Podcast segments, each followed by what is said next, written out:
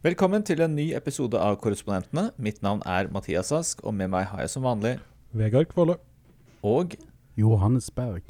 denne uken så sitter vi i tre forskjellige tidssoner, for vi har alle vært ute og, og reist litt. Og jeg er fortsatt på reise, sitter her i Wyoming. Eh, Vegard er tilbake i Brooklyn etter en eh, kjapp tur til eh, Florida. Og eh, Johannes, du er tilbake i Austin etter å ha vært litt overalt. Litt i DC-området, litt i Pennsylvania. Ja, og Pennsylvania. Og det meste i Pennsylvania. Jeg har vært på tur opp upstate, håper jeg, Pennsylvania og downstate Pennsylvania.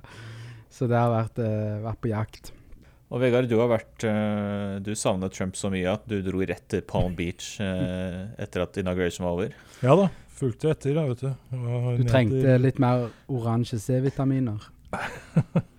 Og ja, rett og slett eh, se på uh, Mar-a-Lago, se på livet hans der nede. Snakke litt med ja, folk i lokalsamfunnet om det.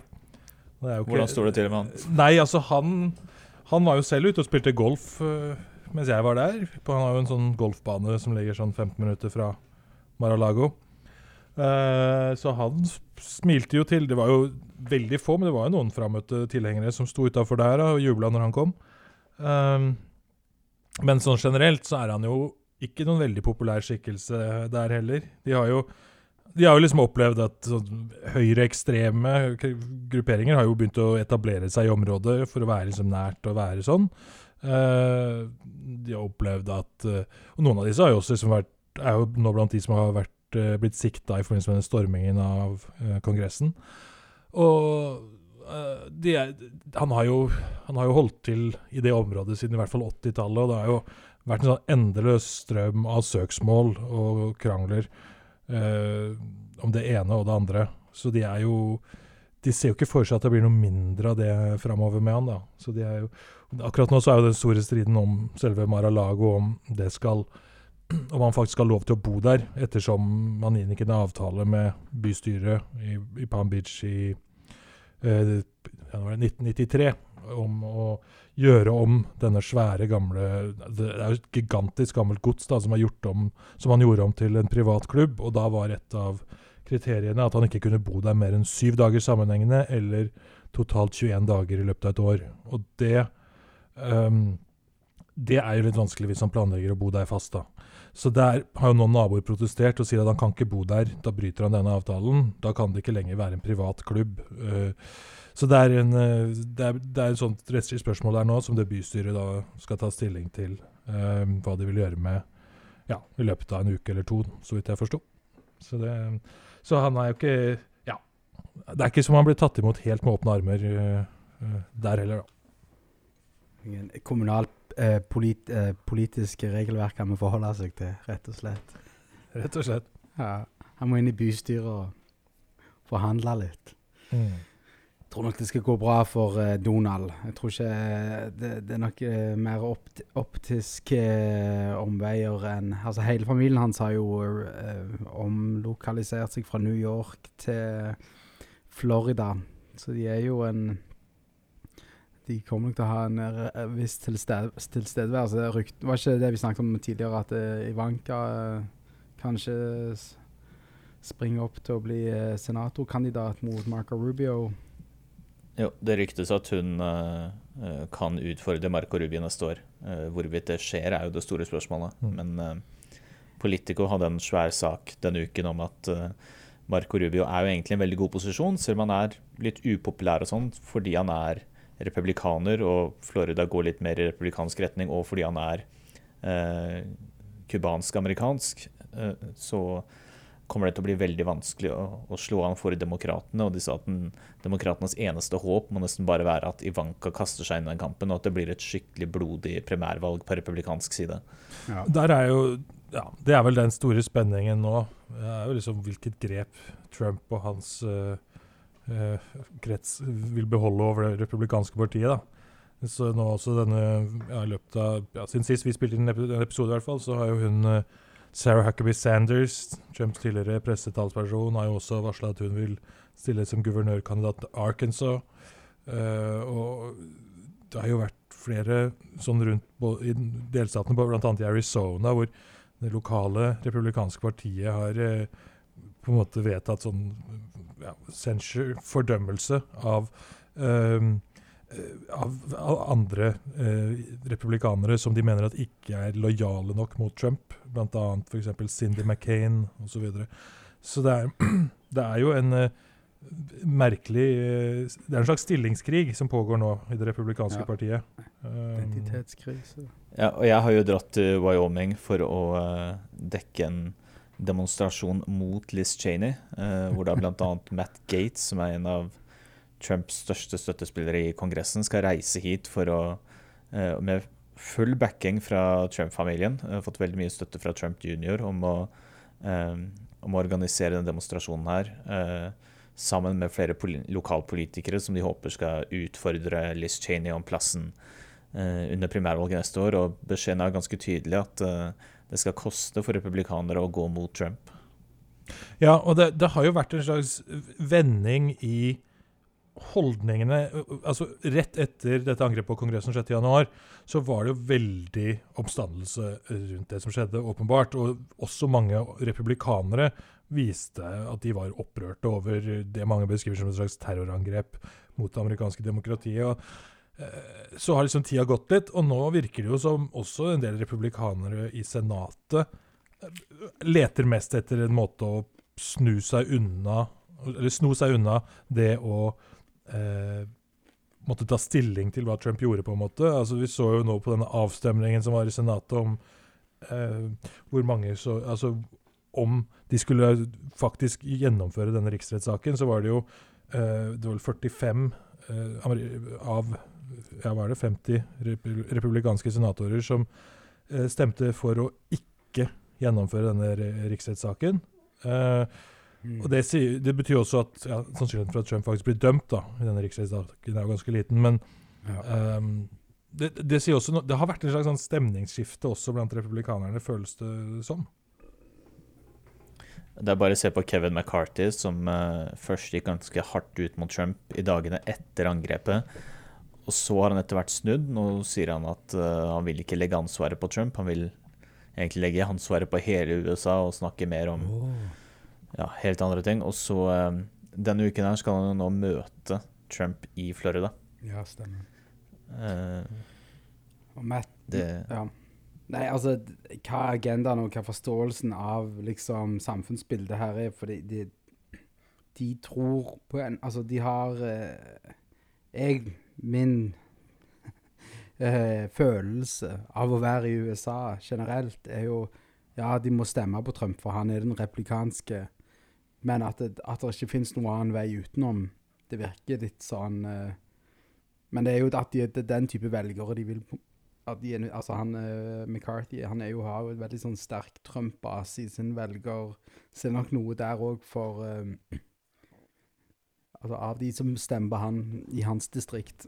Tenk, hvis, ja. gå, gå, åtte år tilbake i tid, da, og se på etter at uh, republikanerne tapte uh, Mitt Romney tapte presidentvalget i 2012, så hadde jo en sånn svær sånn havarikommisjon. og Hele tanken da var jo nå skal vi bli et mye bredere parti, vi skal appellere til mange flere forskjellige typer velgere.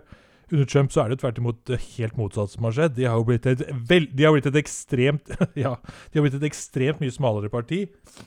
Nesten utelukkende altså, så, altså de er helt desperat avhengige av hvite arbeiderklassevelgere, konservative velgere på landsbygda. De, de, de er helt, helt, avhengige av det for å vinne. De er helt avhengige av denne Trump-grupperingen for å vinne valg nå. Uh, disse republikanske politikerne, virker det som. Uh, og det er jo heller ingen som gjør noe særlig for å nå ut til andre. Og det, og det har vi jo sett også. Da, på, det har jo kosta dem forstedene, f.eks. For de har jo tapt uh, uh, i flertallet i Representantenes hus. De røyk under mellomvalget.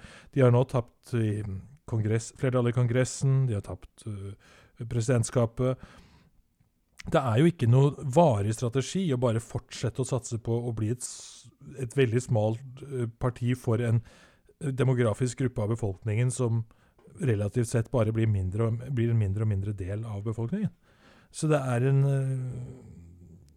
det er vanskelig å se at det er en veldig bærekraftig strategi framover. Og jeg skjønner heller ikke helt altså Hvis man bare tenker objektivt på det Her har man en president som oppfordrer eh, sine tilhengere til å storme eh, Eller til å marsjere opp til kongressbygningen og, og bygge opp et slags opprør mot, for å omgjøre et valgresultat som er, er helt legitimt, og som er blitt grundig ettergått i, alle, i en lang rekke instanser. Hvis ikke det Trump måte var involvert i der, kan eh, være, en, eh, være verdig en riksrettstiltale, så er det vanskelig å se hva som faktisk er verdig en riksrettstiltale. Altså, det er all fornuft, det du sier der. Så jeg, jeg tror det. Men så må vi nok se litt nå at vi er i et slags uh, nydelig vakuum av en Trump-fri støy, støysone. Det, det, er liksom ingen støy fra Trump lenger. Og det, det, vil nok få endringer, tror jeg, på sikt. For det, altså det, er ingen av de som har den samme tiltrekningskraften som Trump hadde, vil jeg påstå. Eh, altså De kan være på lag med han, og ting kan være for hans velgerbase, men på det sånn generelle plan så tror jeg ok, kanskje dette svinger noen mer mot ekstreme, men det har spilt sine kort, og det hadde det resultatet det hadde, og de har jo tatt avstand fra det, men at de på en måte prøver forsiktig å liksom håndtere denne her kaossituasjonen, eller det, kan vi kalle det båsbrannen som de er oppi. Uh, så Men det er jo en veldig sånn behagelig uh, sånn, for, sånn, fri for forurensning akkurat nå, sånn mentalt, kjenner jeg sjøl. Eh, og bare emosjonelt at nå Og det kan jeg kanskje ta oss inn på neste tematikk, men nå er det liksom Det er en ny tid her i USA der ting er fungerer bedre sånn nesten umiddelbart. Eh, de tar eh, grep som må tas for å begrense covid og, og, og alt det der. For å få USA tilbake på kjø, rett kjøl. Og, altså, nå falt aksjemarkedene i går, så det er òg kanskje tegn på at ting er, det er noenlunde retning realistisk skikk. Altså sånn Går bra med GameStop, da. Ja, ja, ja. Nei, men jeg, jeg, det høres feil, altså, det feil å si at når, når aksjemarkedet går ned, så går det bra. Men det har jo vært kunstig høyt oppe, og eh, når ingen jobber og alt går til ja, i skogen, så vil nok, Ting vil nok komme mer for en sånn en 'dette er virkeligheten'. Men hva, hvordan de klarer å spinne dette politisk, det vil jo tiden vise. Men eh, altså. Nei, demokratene har jo bare med å vise til neste valg hva republikanerne ikke har fått til nå på fire år og de må liksom kjempe av den saken eh, vel så hardt inn i neste eh, mellomvalg. For det er den eneste måten de kan holde på noen av husene. De, de henger jo en tynn tråd i begge husene. Ja, Det er jo en god overgang til å snakke litt mer om det demokratene nå har prøvd å få til i Kongressen, og det Biden gjør akkurat nå. For jeg syns det du sier er jo helt riktig, at uh, fremtidsutsiktene til demokratene i Kongressen ser ikke veldig bra ut. Ikke bare fordi flertallet er så tynt, men fordi som regel så uh, gjør partiet som har makten i Det hvite huset, ganske dårlig i mellomvalget. Og det virker som det nå er ganske bred enighet, i hvert fall fra Biden til Bernie Sanders og med Chuck Schumer i midten, at hvis demokratene ikke kan levere noe, så kommer de til å gå på store tap. og det vil ikke funke å si eh, vi har prøvd å få med oss republikanerne, eh, eller eh, vente lenge med å prøve å få med seg én eller to republikanske stemmer, og så kommer det f.eks. en krisepakke som det viser seg ikke er stor nok. Det var på mange måter litt det som skjedde i Obamas to første år på enkelte punkter, og det gikk kjempedårlig for, eh, for demokratene. Så nå ser det ut til at den krisepakken som eh, demokratene, eh, eller Biden-administrasjonen, ønsker å, å, få gjennom, kommer til å bli på nesten 2000 milliarder dollar. Eh, den vil bl.a. ha eh, nye utbetalinger på 1400 dollar. 130 eh, milliarder for skoler, 160 milliarder for en nasjonal vaksinestrategi og at minstelønnen skal bli økt til 15 dollar i timen. Eh, det er jo, om ikke akkurat det samme, i hvert fall veldig nære noe man kunne tenke seg at en Bernie Sanders-administrasjon ville prøvd å gjøre i, eh, i en krisepakke.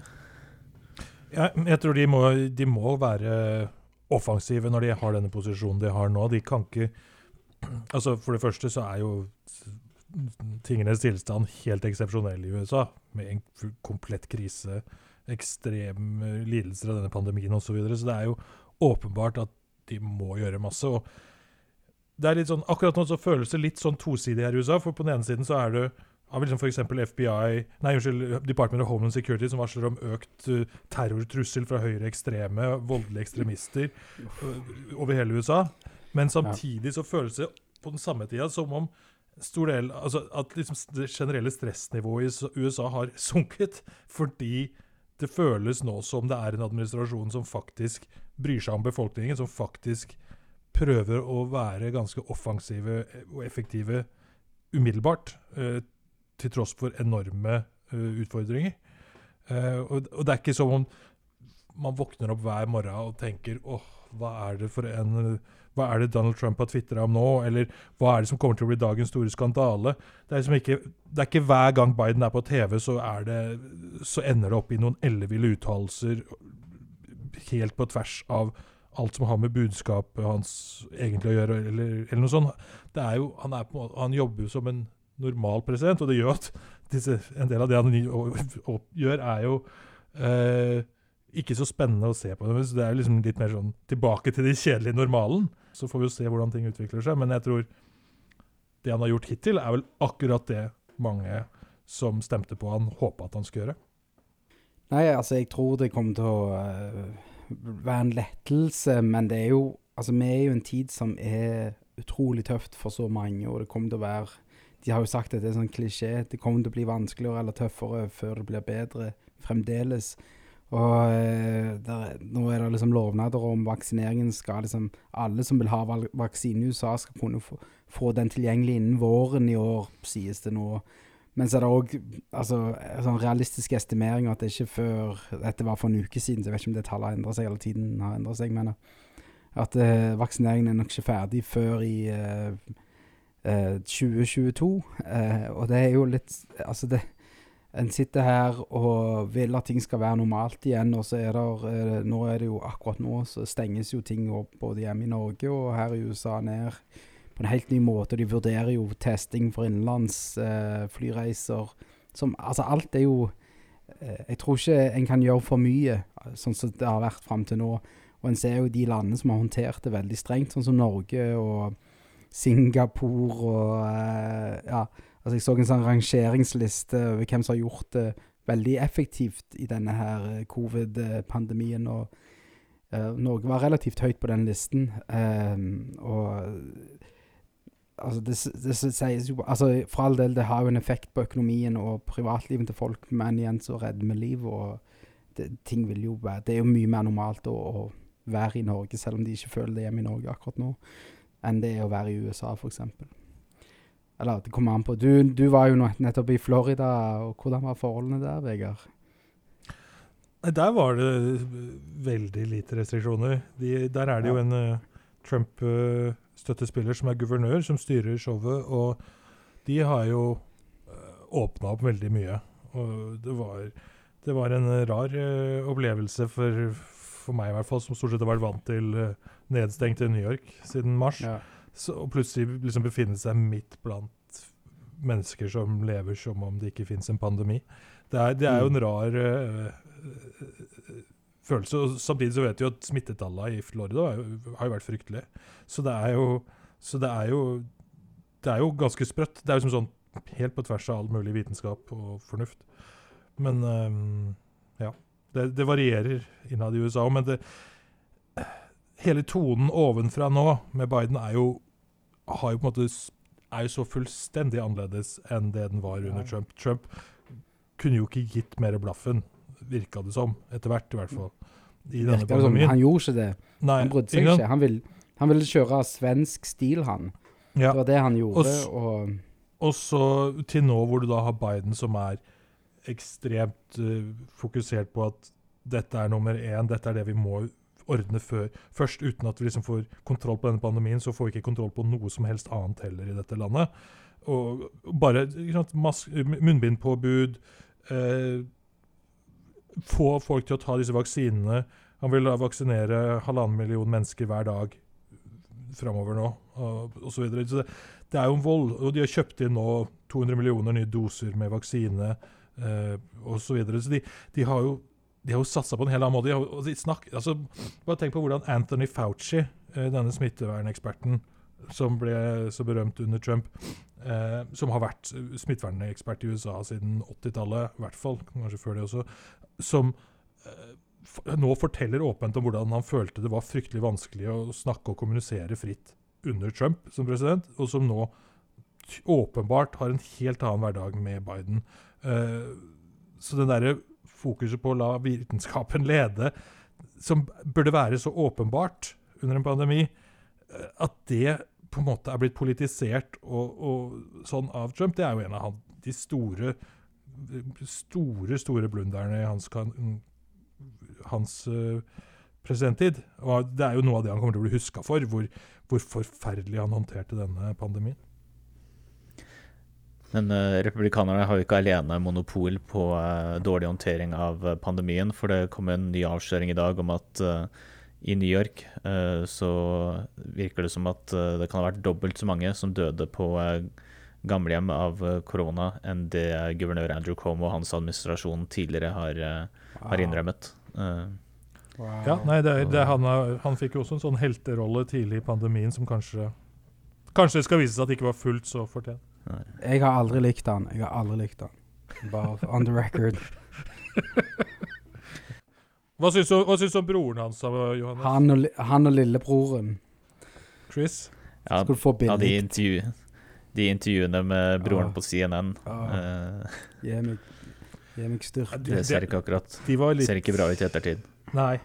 Nei. Ja, skal, altså, samme om jeg liker han eller ikke. Jeg syns ikke han gjorde noe veldig god jobb med New York. Altså, han han, altså han, det han gjorde, var flink på, det var å ha daglige eh, brifinger, men de, de handla De håndterte ting altfor sent i forhold til når ting burde bli håndtert. og uh, Sånn er det bare. Det, det, er det vi kan kritisere dem for. Det er jobben deres.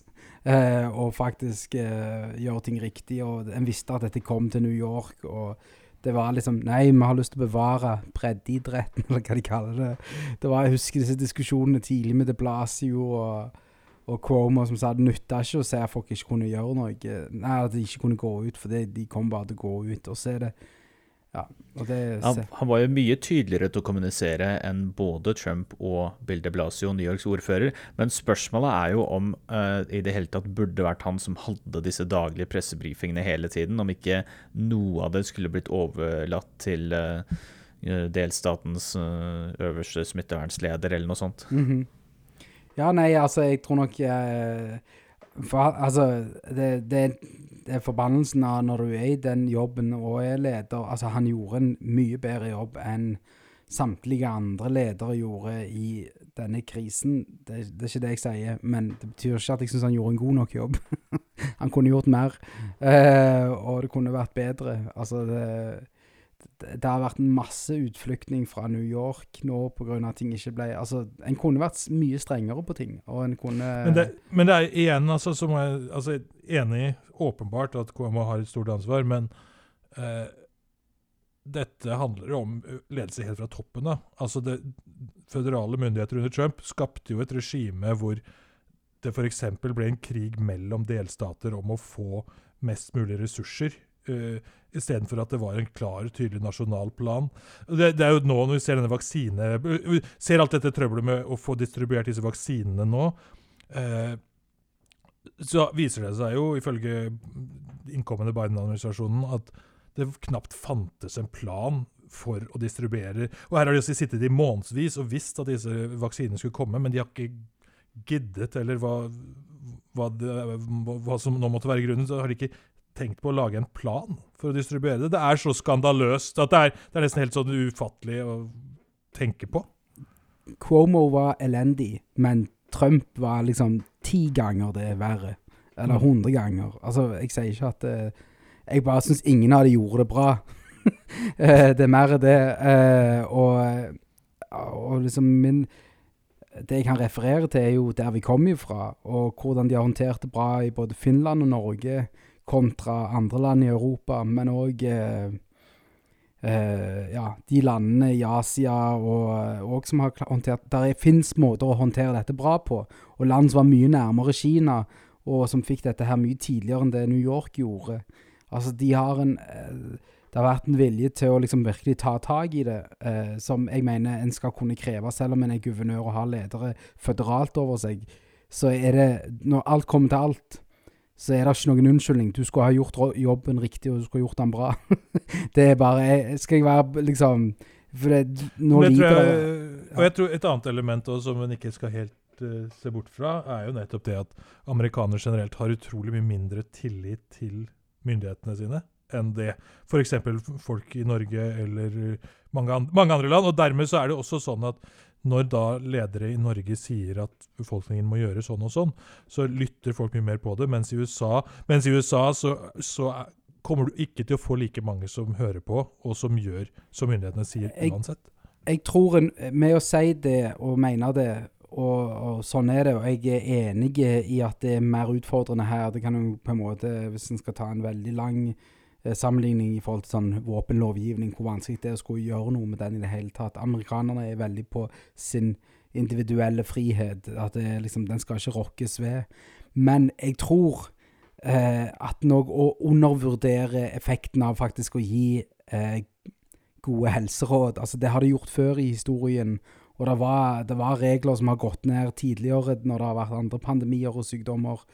Eh, eller sånn influensa og så videre som har Det har de eh, sett noen artikler på dette her i Atlantic og i, i New Yorker som omtalte det, men det var eh, Der er ikke det, her, det betyr ikke at du ikke kan gjøre et forsøk faktisk på å utføre ting som faktisk vil komme den større befolkningen til gode over tid. For det, altså, du, du ofrer noe i veldig kort tid. Nå har vi ofra ingenting, og det tar veldig lang tid å håndtere. Istedenfor å skulle ofre noe i Altså stengt det ned og gjort det skikkelig, og så OK, innføre masker. Altså Jeg skjønner at det var vanskelig å, å gjøre i forbindelse med at du hadde en ubrukelig leder helt på topp. Men så er det det der Hadde en gjort faktisk det riktige der og da, og stengt ned og sagt sånn skal det være, så kan det være at det kunne fått et annet utfall. Men det nytter ikke å stå og si det jeg sier heller. Men jeg kan fremdeles synes at de gjorde en for dårlig jobb. De kunne gjort det bedre. Det er, det er som skattebetaler og eh, ja, meningsytrer, så vil jeg på en måte ytre det. Men jeg betyr ikke at jeg kunne gjort en bedre jobb. Jeg bare syns det kunne vært bedre håndtert. Jeg syns fjoråret var elendig håndtert av de som styrer forholdene. Ferdig med det. Men altså, for all del, Trump nummer én, syndebukk oppi alt. Altså, USA har jo på verdensbasis vet ikke hvor, en, en fjerdedel av alle dødsfall, eller noe sånt. Det er jo helt sånn vanvittige tall eh, hvor dårlig det har vært håndtert her. Så det det er bare trist. Og et annet lite lyspunkt er jo at uh, tilfellene av korona går jo ned i USA nå. Uh, dessverre fra et utrolig høyt nivå til et fortsatt ganske høyt uh, nivå. Men det kan jo være et lite tegn på at noen av tiltakene som har blitt innført, spesielt i California, har fungert, og at man begynner å komme ned fra den toppen som ble forårsaket først av thanksgiving og jul. Um, og så er det jo lov å håpe at det kanskje blir litt varmere vær etter hvert eh, også, for det er en av de tingene som virkelig eh, har gjort stor forskjell. Eh, det er jo været, spesielt i en by som New York. Um, Ja. Det er klart at eh, de smittetallene nå er veldig høye, men det hadde ikke føltes så deprimerende hvis man kunne f.eks. sitte ute. Hvis det, eh, for nå skal det vel Jeg tror eh, i løpet av neste uke så kan det bli muligheter for å uh, spise innendørs på restaurant uh, igjen, men det har ikke vært mulig frem til nå. og det er ganske kaldt å sitte ute i New York i, i januar og desember. altså. Det er det. Det er ikke, det er ikke mye Ja, de setter jo opp alle mulige sånne telt og varmelamper og sånn, men det, det blir surt. Og ja, det stenger jo ganske tidlig uansett også. så Det er jo ikke Det er jo en helt død by fortsatt, på mange måter. Men Jeg tenker vi kan sette sluttstrek eh, for diskusjonen der i dag. Eh, Vi eh, Tusen takk for at dere var med, og takk til alle som hørte på. Og vi snakkes igjen neste uke.